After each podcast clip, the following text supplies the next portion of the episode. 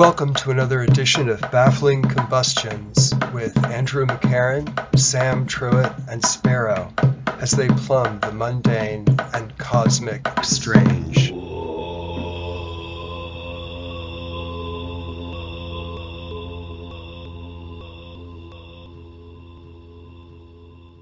One thing I wanted to do briefly is I wanted to revisit the Alice Notley podcast on Jack's Would Speak through the imperfect medium of Alice. Mm-hmm. And there was one thing that, that came up which I thought we didn't really deal with concisely or a sort of obvious disconnection connection that I thought we might have wanted to make.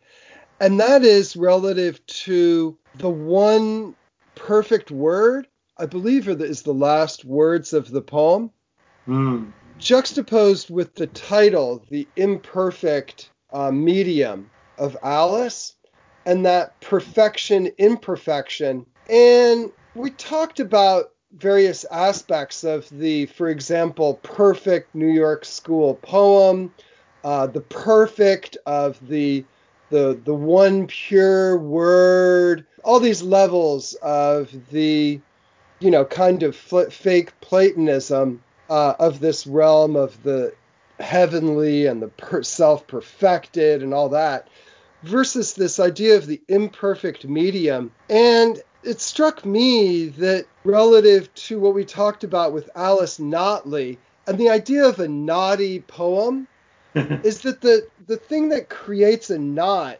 is an imperfection knots are formed by some sort of irritant that enters into the wood and creates this reaction in the tree that creates these knots, or it's where the tree branches off and it creates these knots where this extension is possible. And that when you're quartering wood, it's very difficult to, to divide a piece of wood at its knot. Like that's a takes a huge amount of effort. Whereas the quote unquote perfect parts of the tree that are without knots, you can slam through with ease, you know, with the greatest of ease. And so it struck me that perhaps Alice Notley might be pointing toward a poetry of, of imperfections that can't be cut through Hmm. and poems that are what they mean, that there's no exterior that can be applied to it to interpret it or to absorb it, to synthesize it into some other structure, suck it up, hoover it up. And I and I guess I just sort of felt like that was something that was kind of there because she brings it up early and closes with it. It's nice. I mean, I, I feel like I have to point out, which I think I already did, that her use of the word imperfect seems like it's probably ironic, and that it could be, you know, this poem of Alice's and the poem of Bernadette's that we're um, about to talk about, you know, are women's poems written in kind of the male world of poetry. And there's a little bit of a kind of teasing gesture of saying, well, I'm only a woman, I'm an imperfect vehicle, Jack is perfect, and but is she imperfect? And it, and and is the perfect word at the end of the poem really perfect? I think you can kind of flip both of them over. I think in a way, Alice is saying, yes, my imperfection is what makes me a human being. That's what makes me valid. I don't want to be a pure uh, vehicle for someone else. Right. It makes me a little indigestible and Hmm. Um, yeah, I, I I think that I just you know I think that it's just this interesting uh, aspect that we didn't fully explore. Yeah. yeah.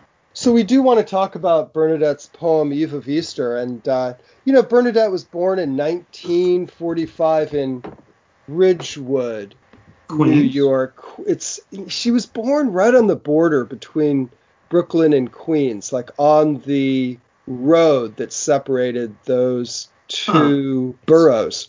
Yeah, it's Yeah. called Myrtle Avenue. Oh yeah, Huh. yeah, yeah, I think that's right, Myrtle Avenue. Yeah. My in-laws live there. That's how I know. Oh, um, fantastic. Yeah, she was born there. Her her dad was an electrician. Her mom did secretarial work. She had a sister, an older sister named Rose Marie, and she was or became an artist and performance artist also. Um, and you know, in her own right, like a significant American contributor to uh, to culture. And their parents died at an early age. Her mom died, then her dad died, then they moved in with her uncle. Her uncle died. They were pretty much orphans by the time Bernadette was about 16 and she left. And she followed her sister into Manhattan, more or less. Her sister was going out with Vito Acconci, Oh, the art, the artist, performance artist. And so quickly Bernadette gravitated to that world and actually started like a fantastic journal that Ugly Duckling published, uh, the complete Zero to Nine, which was a literary uh, mimeograph machine journal. Great, great resource for this period that really we've been talking about the last couple of podcasts. And um, she got an undergraduate degree from the the New School of Social Research, yeah. And Bernadette was already in the in the 60s.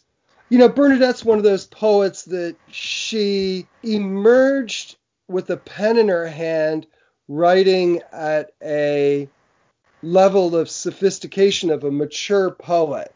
Like a you know, her early works are completely um, radical, interesting, idiosyncratic, grammatically complicated. Everything is going on. Um, like totally, she was she was born cool, and yeah, totally. And then um, uh, her work memory was kind of her big, uh, and, and I guess that was her work memory in which she took a roll of film 30 i guess a roll of film had 30 shots in it. Um, and she did that for 30 days. So there's how many how many pictures to a roll? I don't know. So she ended up with like 1200 pictures and then she wrote about those pictures subsequently and it um, formed an art show uh, with her speaking those her narrative of those images. Mm. So it's a great like performance art thing, um, which is actually recently republished. It was partially published and then fully published by Siglio, and I guess that came out last year, earlier this year. So at any rate, so she started publishing poetry in the late 60s, 70s. She met Lewis Louis he'd Warsh. already, yeah, Lewis Warsh, excuse me, and he'd already been going out with Anne Waldman, and I guess he was there in 1966 at the famous Berkeley Poetry Conference, Oh. the one where Charles Olson spent like four hours ranting and everybody left, and you know there was a real kerfluffle. They'd started Angel Hair Press, so Bernadette and Lewis had known each other for some time. They got together and spent some time in New York, and then eventually they moved to Massachusetts, initially Worthington, Massachusetts, and then Lenox. And so now we're in the mid 70s. They produced a work of collaborative memoir writing, you could say, called Piece of Cake, which we, Station Hill, recently published. And she also did a book in that period in the mid 70s I guess it was published in 77, called The Golden Book of Words. And in the Golden Book of Words is found this poem that we want to talk about, which is called Ah. Eve of Easter. Um, Station Hill published all her early books, eight in total, called Eating the Colors of a Lineup of Words. And um, so you can find it in that volume. And Bernadette and Lewis had two kids, is that right? Uh, yeah, they had three kids. Oh. Sophia, Maria, and Max. And there were three kids in this poem, but I think one of them is not hers. One of them is Rachel. Rachel, Sophia, and Maria are mentioned in the poem. Yeah. Yeah, I think Rachel, um, I guess maybe is Paul Metcalf's um, daughter. Paul Metcalf was the great great grand great great great grandson of Herman Melville. He Ah. was living in the Berkshires. I'm not exactly certain when, but there was a whole social scene, eastern New York and western Massachusetts at that period. Uh, Clark Coolidge was also around. Was was Metcalf a poet? Metcalf was a poet writing in prose. I think Station Hill published his book on the Lincoln assassination called Hmm. The Assassination. And he was kind of a historian, but idiosyncratic. It's got a little bit of the flavor of Susan Howe, if you Mystical. know her work. Yeah, Yeah. kind of a mystical American historical writing. I don't know. So I've been rapping for a while. I didn't mean Great to. summary of Bernadette's life. Now, it was Oh, really up to that point, yeah. Was Bernadette raised? Well, her parents died young, but was, there was a working class Catholicism that was present. In Yeah, her- very good point. She, she went to parochial school. Yeah. It was run by nuns, and she detested it.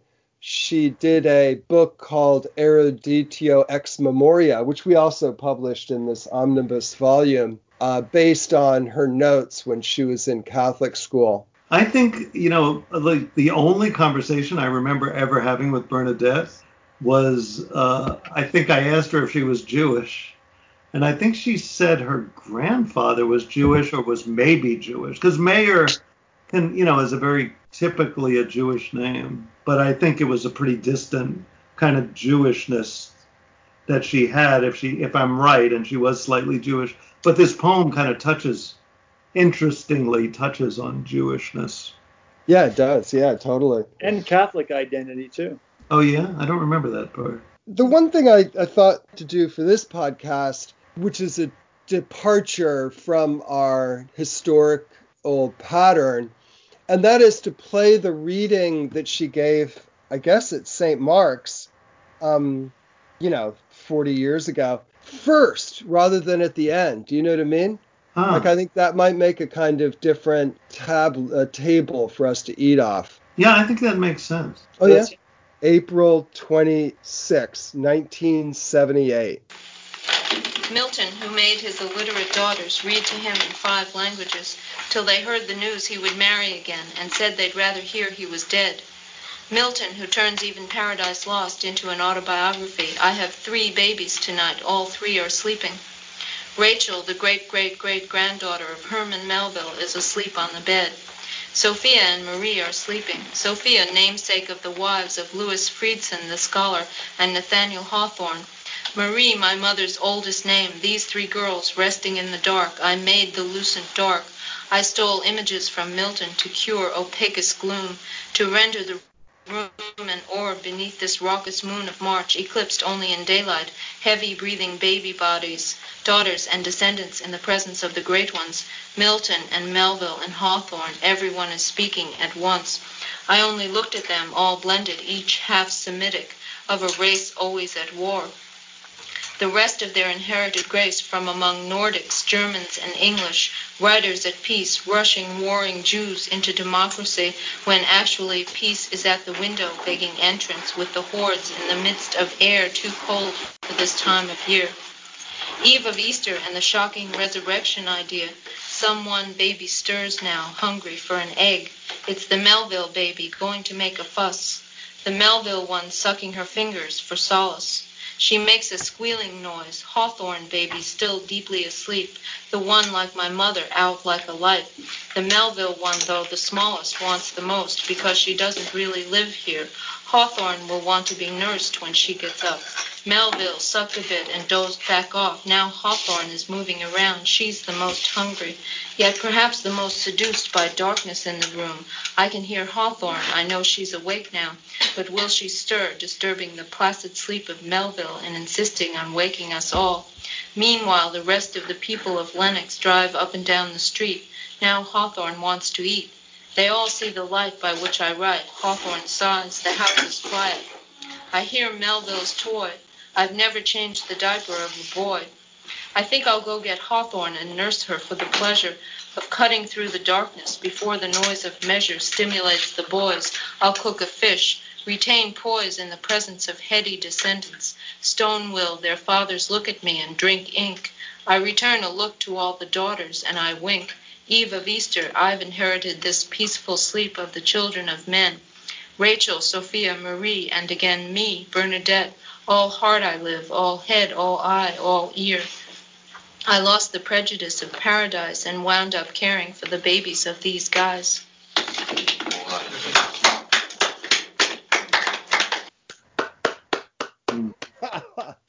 yeah, I mean, I, am encountering religious themes, Christian themes, in a way that's um, somewhat subversive. I mean, here what it, here, my, here's my reading. I think um, I'm reading the, the Eve of Easter. Maybe this is low-hanging fruit. I'm going to go for it anyway. Maybe a little incoherent because I haven't tried it out yet.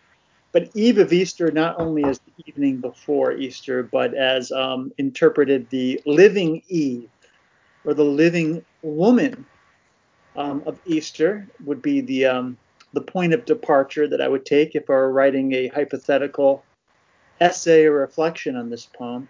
And I'm aware that on Easter there's this um, story of the three Marys, the three the three women who are the first disciples, if you will, to encounter the resurrected Jesus in the garden and the difficulty with these women is that they're notoriously hard to distinguish from one another. So they're known by the names of men, or they're known by the names of the town that they're affiliated with.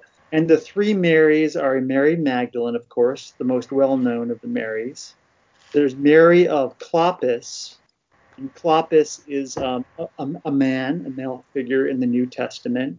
And then there's Ma- Mary Salome is the third Mary, um, and that's a nod to the to the grand to the daughter of King Herod, the story of um, Salome and John the Baptist. And I just I see some of these parallels um, in the poem as well, and um, it, it, was just striking to me. I, I didn't encounter this in some secondary source. The reason it occurred to me is because we have a painting a reproduction of a Renaissance, the three Marys at the tomb of Jesus. And the huh. as I was reading this poem, and it just clicked, and I thought, okay, this huh. is some sort of fragment from her Catholic school education, but it's also a protest against the rather thin representation of women. The truth of the matter is that the first sermon in the New Testament is given by a woman. Huh. Jesus appears to a woman or women who then convey his resurrection to the male disciples who were in hiding. So this huh. poem's in memory of her. I think um, through her daughters. I think it's a, it's a profound love poem to her daughters, but it's also an attempt to reclaim and the, the these very important female figures from the from the story of, of Easter, who came to the sepulchre of Jesus. And I know in Eastern Orthodoxy, the three Marys are among the uh, the myrrh bearers, a group that traditionally includes a much larger number of people.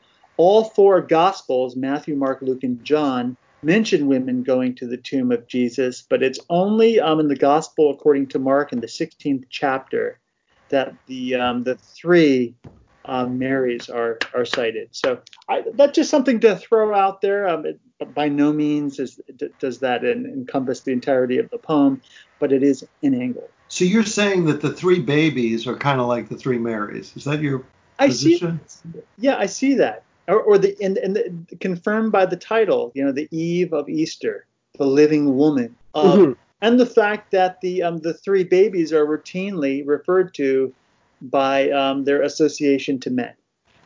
Melville wow. or now it's Hawthorne doing this. Um, they're hard to distinguish from one another. So um, take it or leave it, but that's just one angle. And she does mention the resurrection, of course. She mentions um, Eve of Easter and the shocking resurrection idea. And the line after, some one baby stirs now, hungry for an egg. Yeah, yeah. I, I think that that's really terrific. I mean, obviously, Eve of Easter is great. And then that I, I'm not sure that Bernadette would have made a direct buried correspondence because she would have said, oh, just like the three Marys, but it could have been an indirect resonance out of her parochial education. Do you know what I'm saying? Yeah, that's that was my sense yeah. that this narrative, this story was present on some conscious or unconscious level, and she was subverting it as well in an interesting way.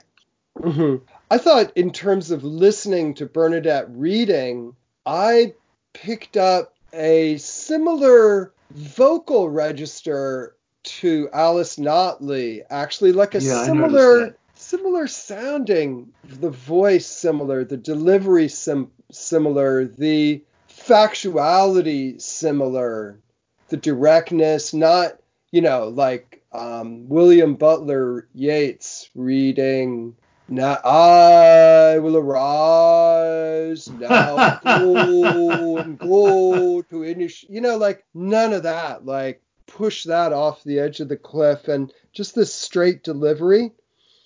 Um, fast um, and smart. Mm-hmm. You know, both of them are fast, smart women that are not uh, going to play any games with you. It's the way that that's how I hear their reading style. I agree. Yeah.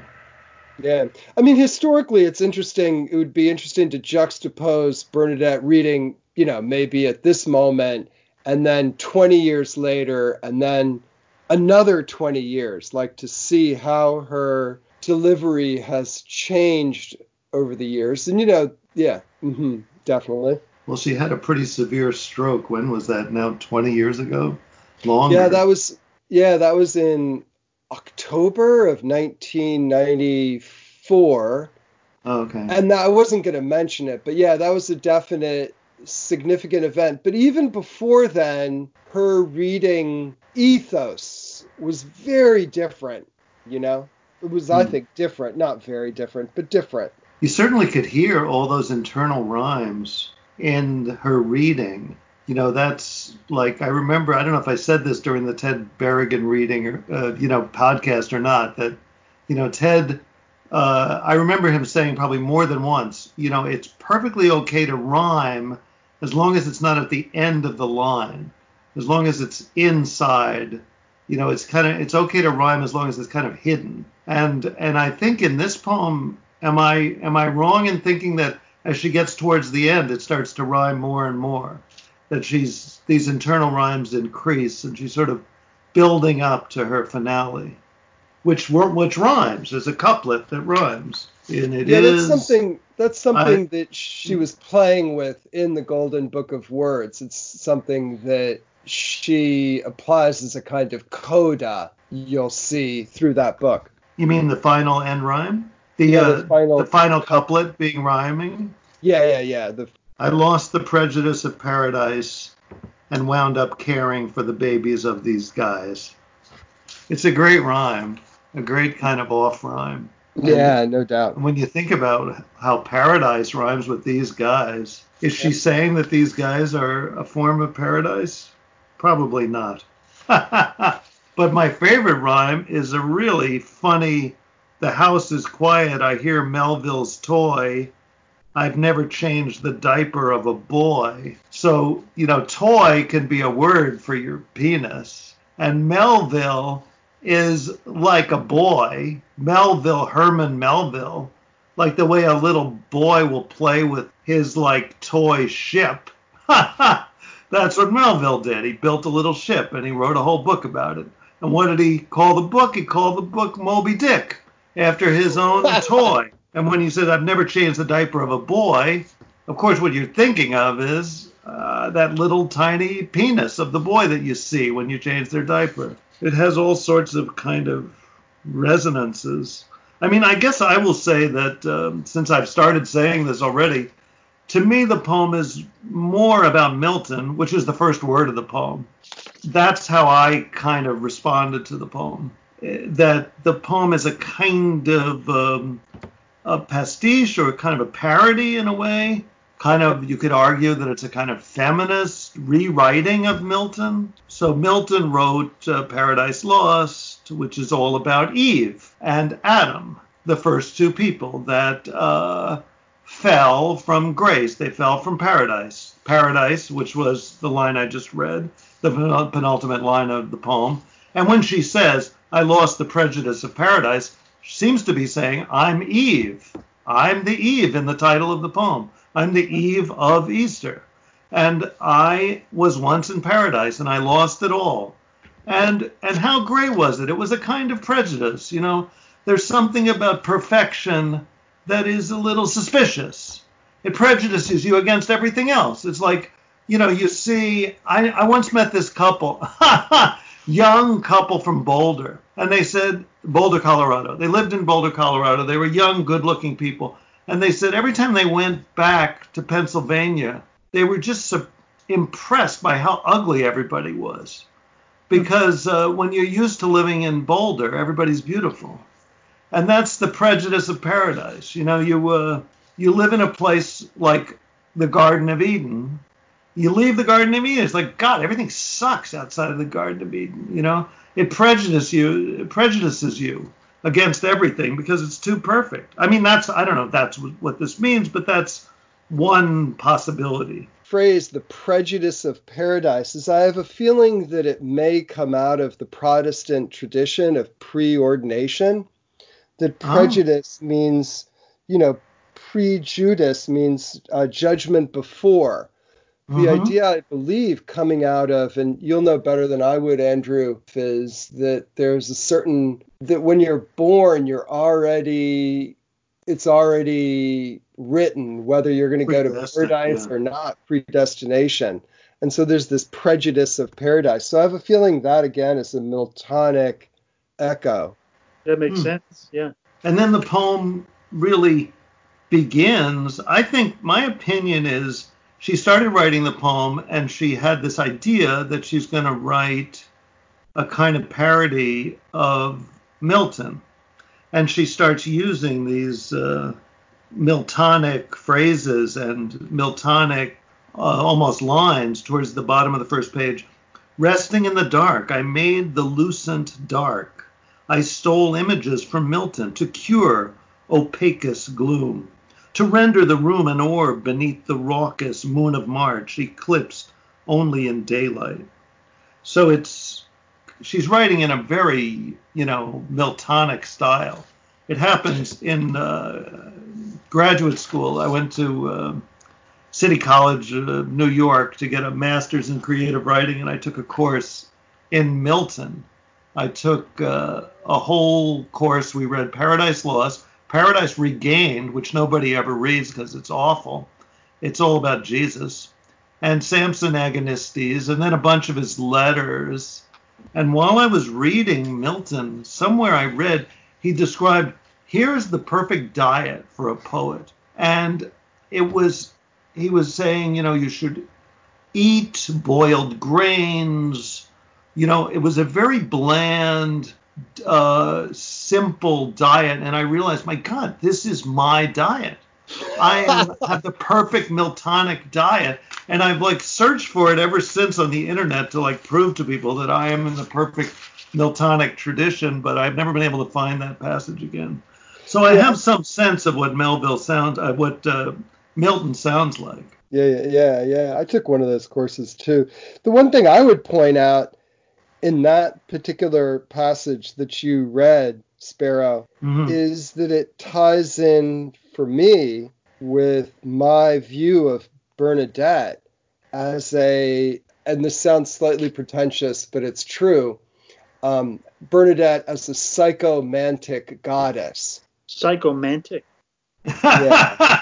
yeah, no, psychomantic. Um, it has to do with divination Oh, yeah. Like necromancy. Through, actually, yeah, it has to do with divination through the spirit, you know, which is a kind of broad term, through the psyche, but it generally is interpreted as divination through the dead, that you take on oh. the um, the voice or the spirit of the dead. Huh. And for me, this passage is very reminiscent of a book that she would write in a couple of years called Midwinter Day, which oh, maybe is the one you and I saw her read in yeah. uh, Lenox. yeah. Great and, poem, book yeah, length poem that she wrote in one day. Yeah, there's interval between day and night, and at that moment she becomes she becomes this psychomantic force um, mm. and that's what i feel in that particular junction of the work and i see that also in ted berrigan and in those poets those east village new york school poets this shamanic power they believe i remember ted saying i don't know if i said this before uh, we write poetry to keep the gods from destroying the world. You know, they believed that poetry had some kind of massive spiritual power to transform the world. And yeah. here they were writing these poems, publishing them in mimeographed uh, magazines, you know, in this tiny subculture nobody even knew existed. And yet they were absolutely convinced of the kind of divine uh, intention, importance of their work. And I see that in this poem. Because then, because to continue my reading of the poem, at first she thought, well, I'll just make it about Milton. And then she got this idea to sort of transform these three sleeping children, or semi half asleep children, into these uh, three great poets, or rather, into these two great American prose writers, Hawthorne and Melville, who in fact knew each other. And it was Hawthorne who got Melville the job at the customs house, I believe. That's my memory. Uh, you know, his one sort of real job once Melville couldn't make a living anymore writing the same book over and over again about his travels on whaling ships. Then he sort of gave up as a writer and got this kind of cushy job in the customs house in uh, Manhattan which is the spot. I think it's the spot that's now the Museum of the American Indian. Anyway, so they, you know, they were connected to each other. And then the third baby, I guess, she identifies as being her uh, her mother, her mother's oldest name. But so she gets this idea that uh, that she's like this sort of god tending Melville and Hawthorne, and that they're like it's as if these two great American writers are asleep in the bed and she's kind of caring for them. And the, what does that make her? A kind of God, really.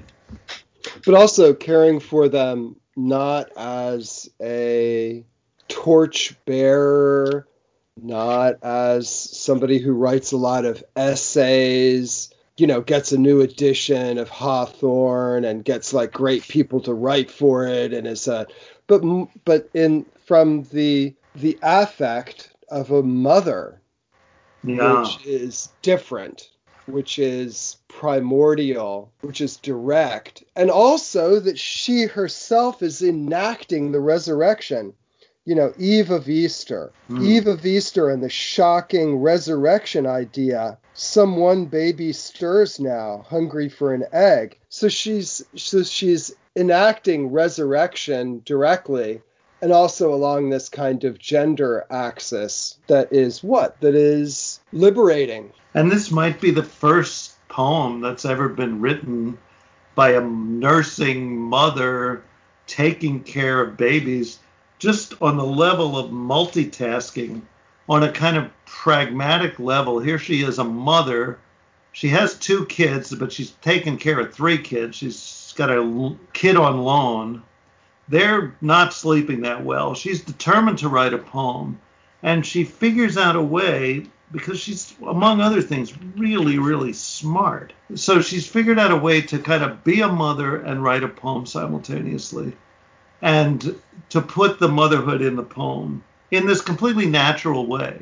Completely. And to that list, add the fact that she's also ruminating on what she's going to be cooking. Yeah the next day, um, you know, I'll cook a fish, retain poise in the presence of heavy descendants.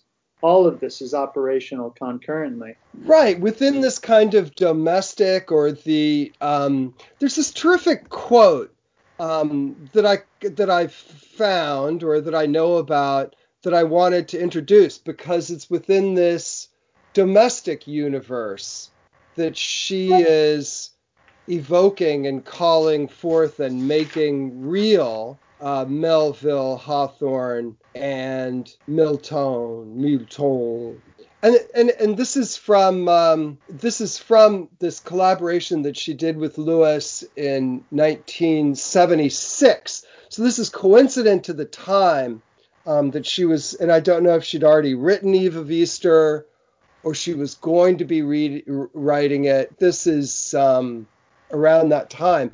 And she writes regarding her experience of that summer of August. And I will go just one step further and take the liberty of saying that writing this book is different for me, so completely different from any other experience I have ever had with writing. Now, when I sit down to write, I tremble with fear before the page. Mm-hmm. And from the reactions of my body, I can tell that the possibility of finally telling everything and telling it as if it were all a series of plain household events is at last coming closer. Wow. Mm-hmm. Beautiful. I mean, I was also thinking about metaphor and how, you know, the New York School poets were at war with metaphor. And I remember Ted saying, um, every time I read in a poem, something is like something else. And I'm thinking of an example that comes to mind is like, you know, you read a sort of normal poem where it says, a puddle is like a mirror.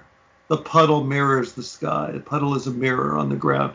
So Ted said, every time I, somebody says in a poem, something is like something else, I think, no, it isn't. And so they're trying to find a way to write in, you know, poetry, which kind of requires, in a way, metaphor poetry is sort of metaphorical by its nature, but they're trying to write without using metaphor, just sort of the direct truth.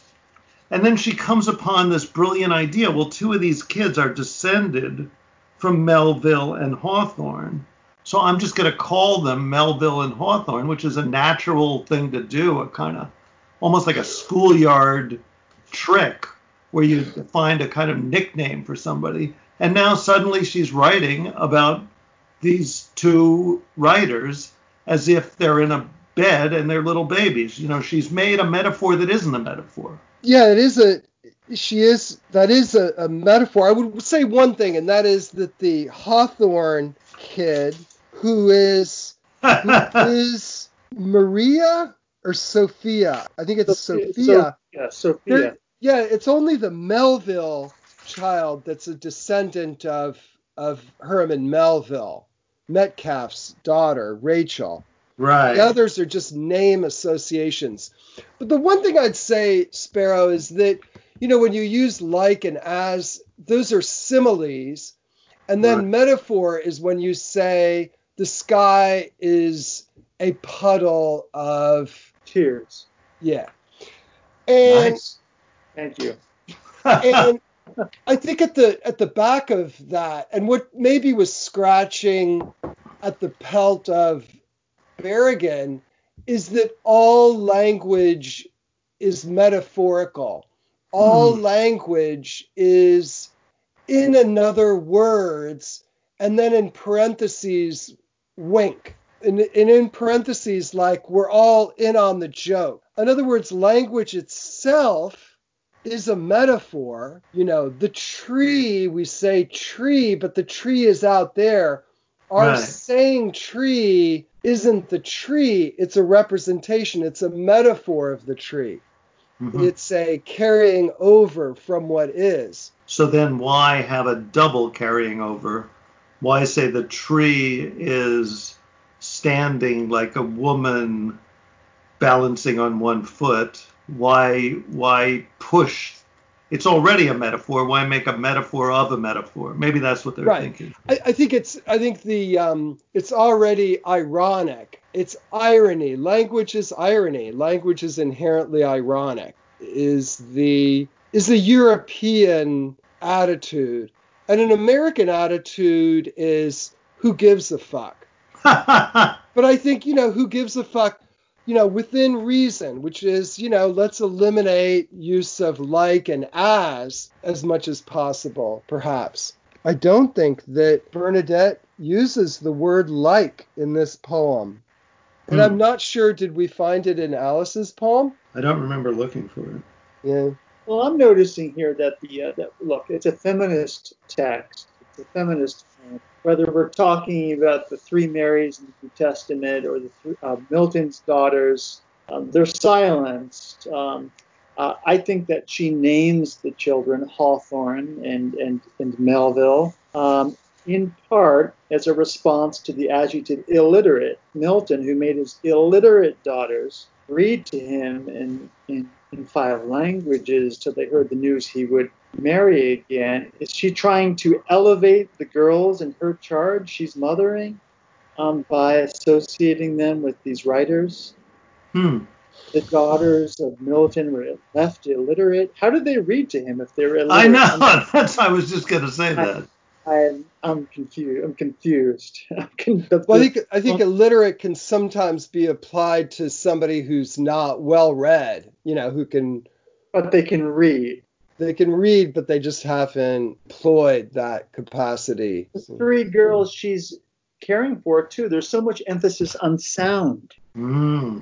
The sounds they make, the, the pre-literate sounds, are rendered almost holy. Have everything to do with this theme of, of resurrection, right? The sound of sucking. It's also um, a squealing noise. She makes a squealing noise.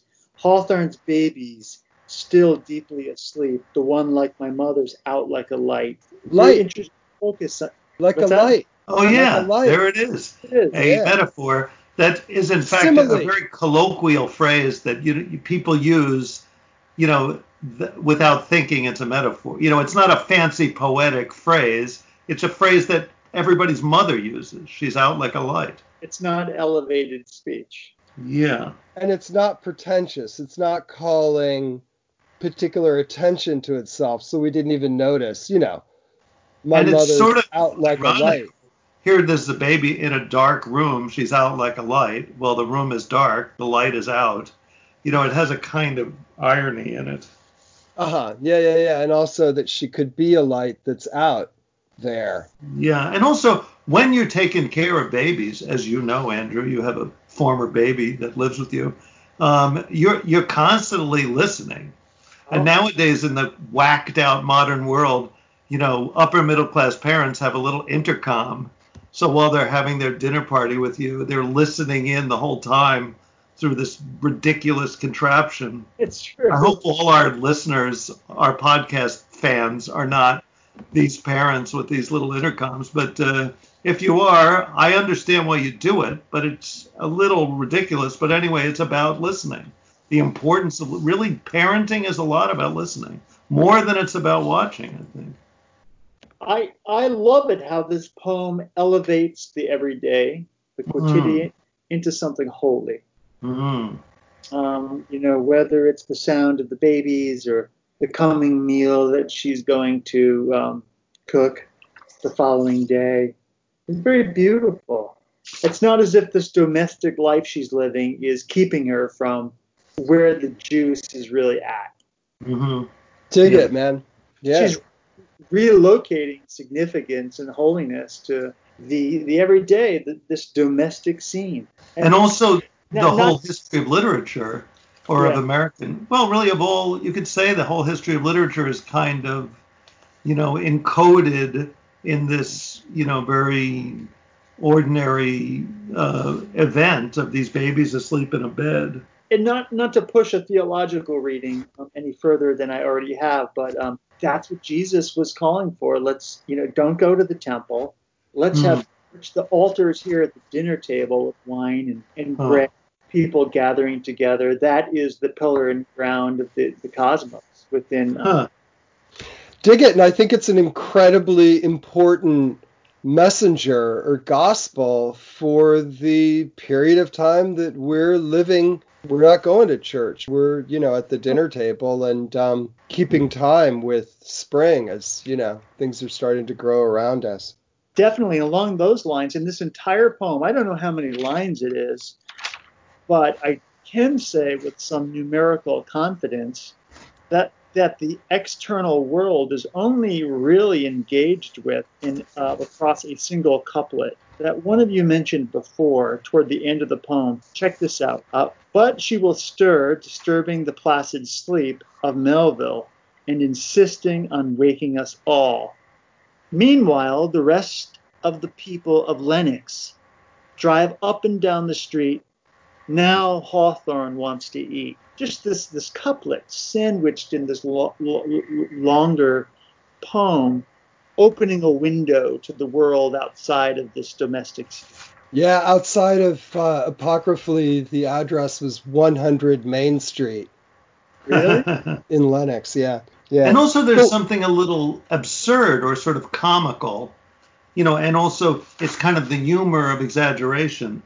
The rest of the people of Lenox drive up and down the street. Every single other person in Lenox are they're all just driving up and down. And you know, you know what it's like to live in a small town. You drive up the street, you drive back down the street, you drive back up the street, you drive back down the street, and uh, eventually you go to the Dairy Queen and then you go home. You know, like it's kind of a joke on, um, you know, what's the point of going out there? Driving up and down the street? Meanwhile, I've got like all the greatest poets, uh, uh, greatest writers in America are, are in my house. yeah, I, absolutely. Dig it. I wanted to to point out one thing, and that is that actually Bernadette does include a wink in the poem. Uh, I return a look to all the daughters, and I wink. Eve Huh. of Easter, I've inherited this peaceful sleep of the children of men. Rachel, Sophia, Maria, and again me, Bernadette. That uh, moment, you know, and me, Bernadette, all heart I live, all head, all eye, all ear. Hmm. Beautiful. Yeah, yeah, it's funny. interesting also that when you have a title like Eve of Easter, and I guess there are two instances, I think, where she evokes Eve of Easter. Uh, one in terms of this resurrection idea, and then in that phrase, uh, and I wink, Eve of Easter. Like there is an irony. She's winking to us, Eve of Easter. Oh yeah. Yeah, which you know, which now it's going to be impossible for me to go backward and see anything other than Eve, the mother of us all. And also Eve of Easter, I've inherited this. Like, you know, Eve inherited the world. You know, she was kicked out of uh, Eden and inherited the rest of everything. I mean, I think that might be Yeah. one of the meanings. And definitely reinforced by, you know, the next line being, I lost the prejudice of paradise and wound up caring for the babies of these guys. Yeah. Which is like a wonderful, I don't know how to put it, like kind of a complex line, you know. I mean, uh, Yeah. You know, I mean, we could say, you know, somebody was saying, "Oh, Andrew, you called this a feminist poem," I and I would, and I would, I mean, you know, I have no idea. I mean, it's certainly to us in 2020 reading it, it's 100% like a feminist manifesto. yeah. But if you were to say to Bernadette, now or then, are you a feminist? And if she were to say to you, no, I'm not a feminist at all, you would not be surprised. I would not be surprised. You know, w- because, you know, whether she thinks of herself as a feminist sort of doesn't matter, but one could really picture her not thinking that she's a feminist. I'm a poet. I write poems. That's I is how I picture her speaking to me in my mind. You know that the feminism of it comes kind of organically, naturally out of the experience. And and the last line, which is like the most feminist line, which is kind of like, you know, she's Eve. She's spent all of eternity. All she's got to do is, you know, her only job on earth is to take care of these uh, babies of these stupid guys. You know, guys is not the most uh, flattering term for you men. You know, it's almost among the the most in you know low class word you can use to describe males. Yeah, it's Yeah, yeah, yeah. It's like got this uh, argot, like an American I got wound up caring for the babies of these guys. Um, These guys might have been how people talked in Ridgewood too. but also, yeah, and it also brings it back down to you know, so you have the proposition of this prejudice, complicated word of paradise, complicated idea, and then just wound up caring for the babies of these guys. And then also that there's an aspect, you know, which Bernadette may or may not have been sort of listening for of guys as being G U I S E, like guys is a, ma- uh, is a mask. yeah, disguise. Yeah. Bernadette may or may or not. Bernadette may or may not. Did you notice you said that? Like Bernadette Mayer, she may or may not have been Uh, thinking this. Yeah. It's in her name. And also just the fact that she's naming these kids after Hawthorne and Melville, who are like really patriarchal, masculine writers. These are girls that she's calling by male names to, as, you know, possibly dignify them, to connect them to this male world. And then the final, and she's parodying Milton, the great, you know, masculinist poet perhaps the most masculine of all poets. And then the whole poem ends with babies of these guys. It's kind of like, hmm, maybe she is not so worshipful of Milton and Hawthorne and uh, Melville as she's kind of pretending to be. But also underscoring the fact that they're um, that she's highly familiar. Yeah, You know, they're part of her family. Mm. Hey, you guys. Hey, Herman, come over here. You know. she's living pretty close to where Melville lived and Hawthorne lived. So, you know, they are kind of neighbors of hers. I think Melville lived in the Berkshires. Yes, Arrowhead Arrowhead Barn. In grad school, at some point, sitting in on a class on Melville where they were discussing his experimental novel, if you want to call it that, Pierre. Oh, And the professor showed um, a period review of Pierre that ran in a 19th century huh. New York City publication. And the title was Melville colon crazy. I think maybe Melville was crazy. Th- thank you for um, opening this poem for me. It really, I feel it's opened before my eyes. Hmm. And I have you two to thank. Oh well, yeah. Right on. Yeah, there were there were two other things at least that I wanted to say if if I'm feeling like the shutters are starting to close is um you know in this book Golden Book of Words uh, one thing I would point out is there is a poem dedicated to Alice Notley called Huh. Why Aren't We Drinking Rheingold's Tonight? you know, so you know, it seems to be sort of like some linkage to uh, to Alice Notley. But I also wanted to, and this is in part courtesy of my co-editor of Eating the Colors of a Lineup of Words, Michael Ruby, pointed out this really fantastic stanza of Bernadette fully executing her literary homage to her antecedents that's kind of a profound and clear saying of where she comes from.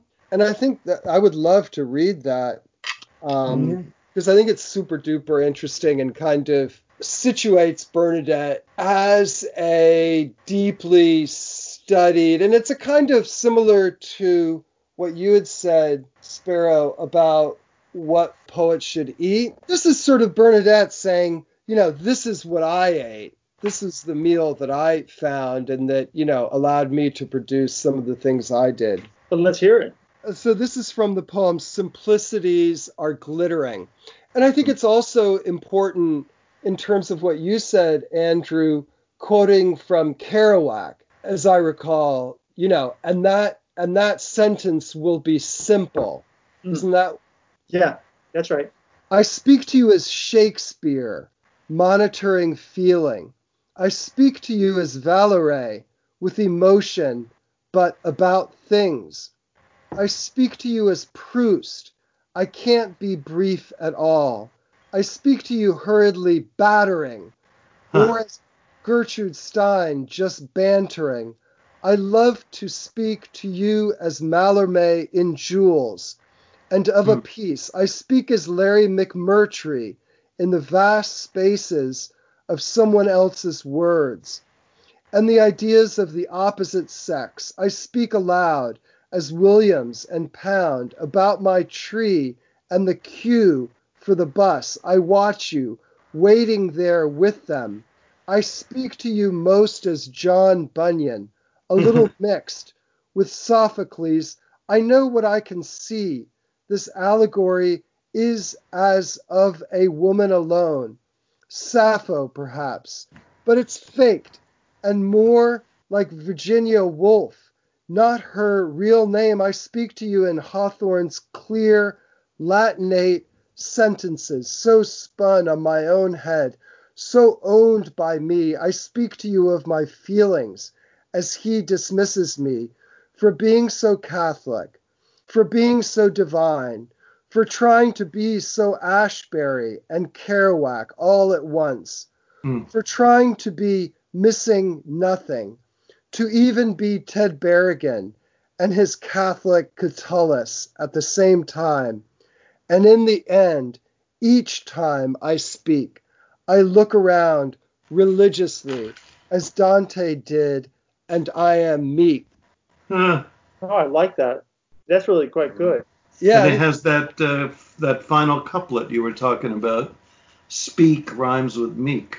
Yeah, it's kind of fascinating. I mean, it seems like she's in this poem that we're talking about in Eve of Eden, Eve of Easter, and this poem both. She's really sort of walking some kind of thin line between between making some kind of spiritual statement and and sort of undermining this statement so that you can't so almost like erasing the line that she's making That behind her yeah, that's what I meant in my inarticulate um, earlier about the Catholic resonance that she subverts simultaneously. right There is a line there that she straddles. It's a very interesting observation, Sparrow. oh thank you and and i think you know there was something i wanted to point out about eve of easter which she's making i think even more explicit in this poem that that you just read sam is uh, her erudition Oh yeah. And you know, I didn't know her well, but I did have a sense. I'm talking about her as if she's dead. Of her as incredibly well read. And a lot of these people, Alice Notley, Ted Berrigan, maybe Ted would read more baseball novels. You know, I think Ted was would read high and low, and maybe they all did. But uh, you know, they were in some ways more as a group of people. They were like uh, more scholarly than professors like when you hang around like real professors at Harvard, like you notice like all they talk about is their um, swimming pools, their um, uh, 401ks. You know, they're just like people with a job. Whereas when you, you know, these East Village poets, they were like on fire with learning and study. and all of that study is integrated to their i guess we've used the phrase quotidian but just their common lives you know like it was now i'm reading thucydides and now i'm taking a bus Yeah, and also they were poor. They were not exactly working class. They're kind of uh, bohemians, but they had no money. it seems like they tended to come from working class backgrounds, right? Yeah, maybe pretty much all of them. I mean, as the token Jew of this group, I feel like it's my karma to discuss this very weird uh, section here that where she discusses the Jews, and she's saying how each of these three children is half Semitic. So I guess I'll read that phrase, that uh, little passage. At once, I only looked at them all blended, each half Semitic, of a race always at war, the rest of their inherited grace, from among Nordics, Germans, and English, writers at peace, rushing warring Jews into democracy, when actually peace is at the window, begging entrance. So it sounds like she's referring to the warlike Jews and the wonderfully peaceful uh, Nordic and uh, German peoples. I, Uh, and you know, it's. I mean, one of my guesses about it. Okay, yes. no, no, you guess first. I mean, my, you know, one of the things I think that these kind of poets would do is if they found themselves having a very uh, banal thought, they would just reverse it. And they would just say, you know, if they were going to say, oh, yeah, the peaceful Jews and the belligerent uh, Germans, they'll just change it. They'll just switch it around and make it into the peace, the, the peaceful Nordics and uh, the uh, warlike Jews and and then it'll just sort of confuse everybody. And there's some truth to it. There's some truth in in reversing anything. Like the Jews in the Bible, very warlike.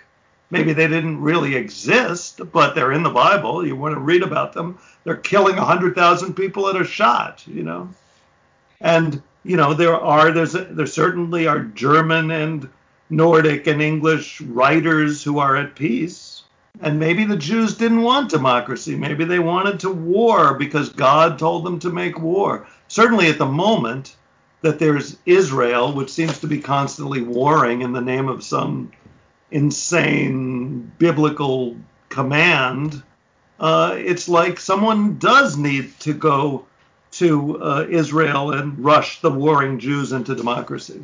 See, that's a very compelling thesis. But I think, uh, and you may you may be right, but what what I think is that this is a nod to um, this is a nod to Milton, oh. Who had a very complicated relationship to Jews, Hmm. and who um, wrote a number of um, prose tracts um, that critiqued Judaism, Jewish theology, and and culture that I remember reading when I took my seminar. All three of us have studied Milton.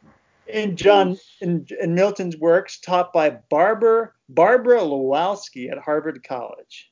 Well, So I'm gonna do When? that. Um, this was when I was in divinity school, so it was in the early 2000s. And I, I can't I even remember who taught my Milton class. That's what a non-entity it was. it was fairly recently, but um, I remember his his his thoughts about Judaism. He he he likened them to being um, bellicose. Uh-huh. or, or warlike in his depiction of um, Jewish culture, and that was um, something that came up in the seminar. So I'm just wondering if she's not channeling some of his anti-Semitism um, at this moment, but um, who knows? I mean, my understanding about the early Protestants, uh, particularly Luther, is they thought, okay, now we've solved all the problems of Christianity. We're going to go to the Jews and tell them, here, we've made a very pure Christianity. Anybody can understand it and appreciate it. And then the Jews told them, we don't like it. And then Luther said, okay, let's kill them all. Well, he wanted them to convert, right? Because that would be a sign of the end of human history, the second coming, the conversion of Jews. In the book of Revelation, it's foretold. But um, Luther, I don't know what to say. Yeah, but Milton is not that far from Luther in, in historical time and in the kind of the same movement, that early kind of really on fire Protestantism. There's this. Who was it that cooked up the uh, the idea of predestination? Hmm. I, Well, I can see his face, but uh, I don't. John Calvin? Yeah, I think it was Calvin, wasn't it? Not. It's back to um, there are there are traces of predestination um, in the works of Augustine. Oh, John Calvin, in his um, Institutions of the Christian Faith, whatever his great magnum opus theological work was, um, developed the concept in in the uh, you know the 16th century. but it really maybe.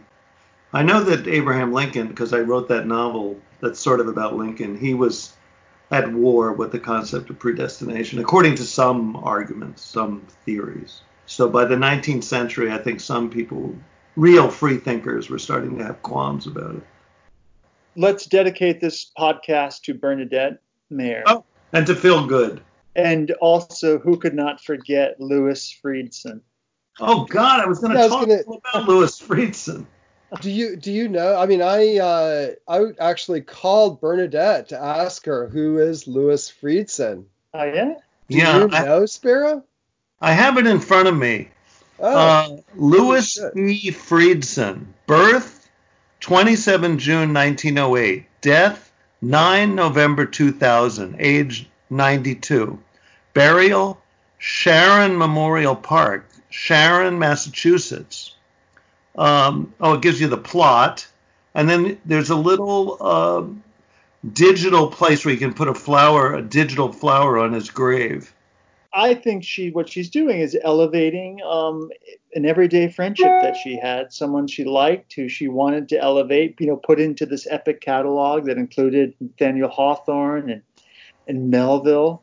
Um, I think it fits in with the larger ethos of the poem. I think it was, um, I think it was Lewis Warsh's uncle or something. Many thanks for joining us on this edition of Baffling Combustions and our ongoing investigation of the uncanny and wondrous. And please join us next time and remember to stay tuned and strange.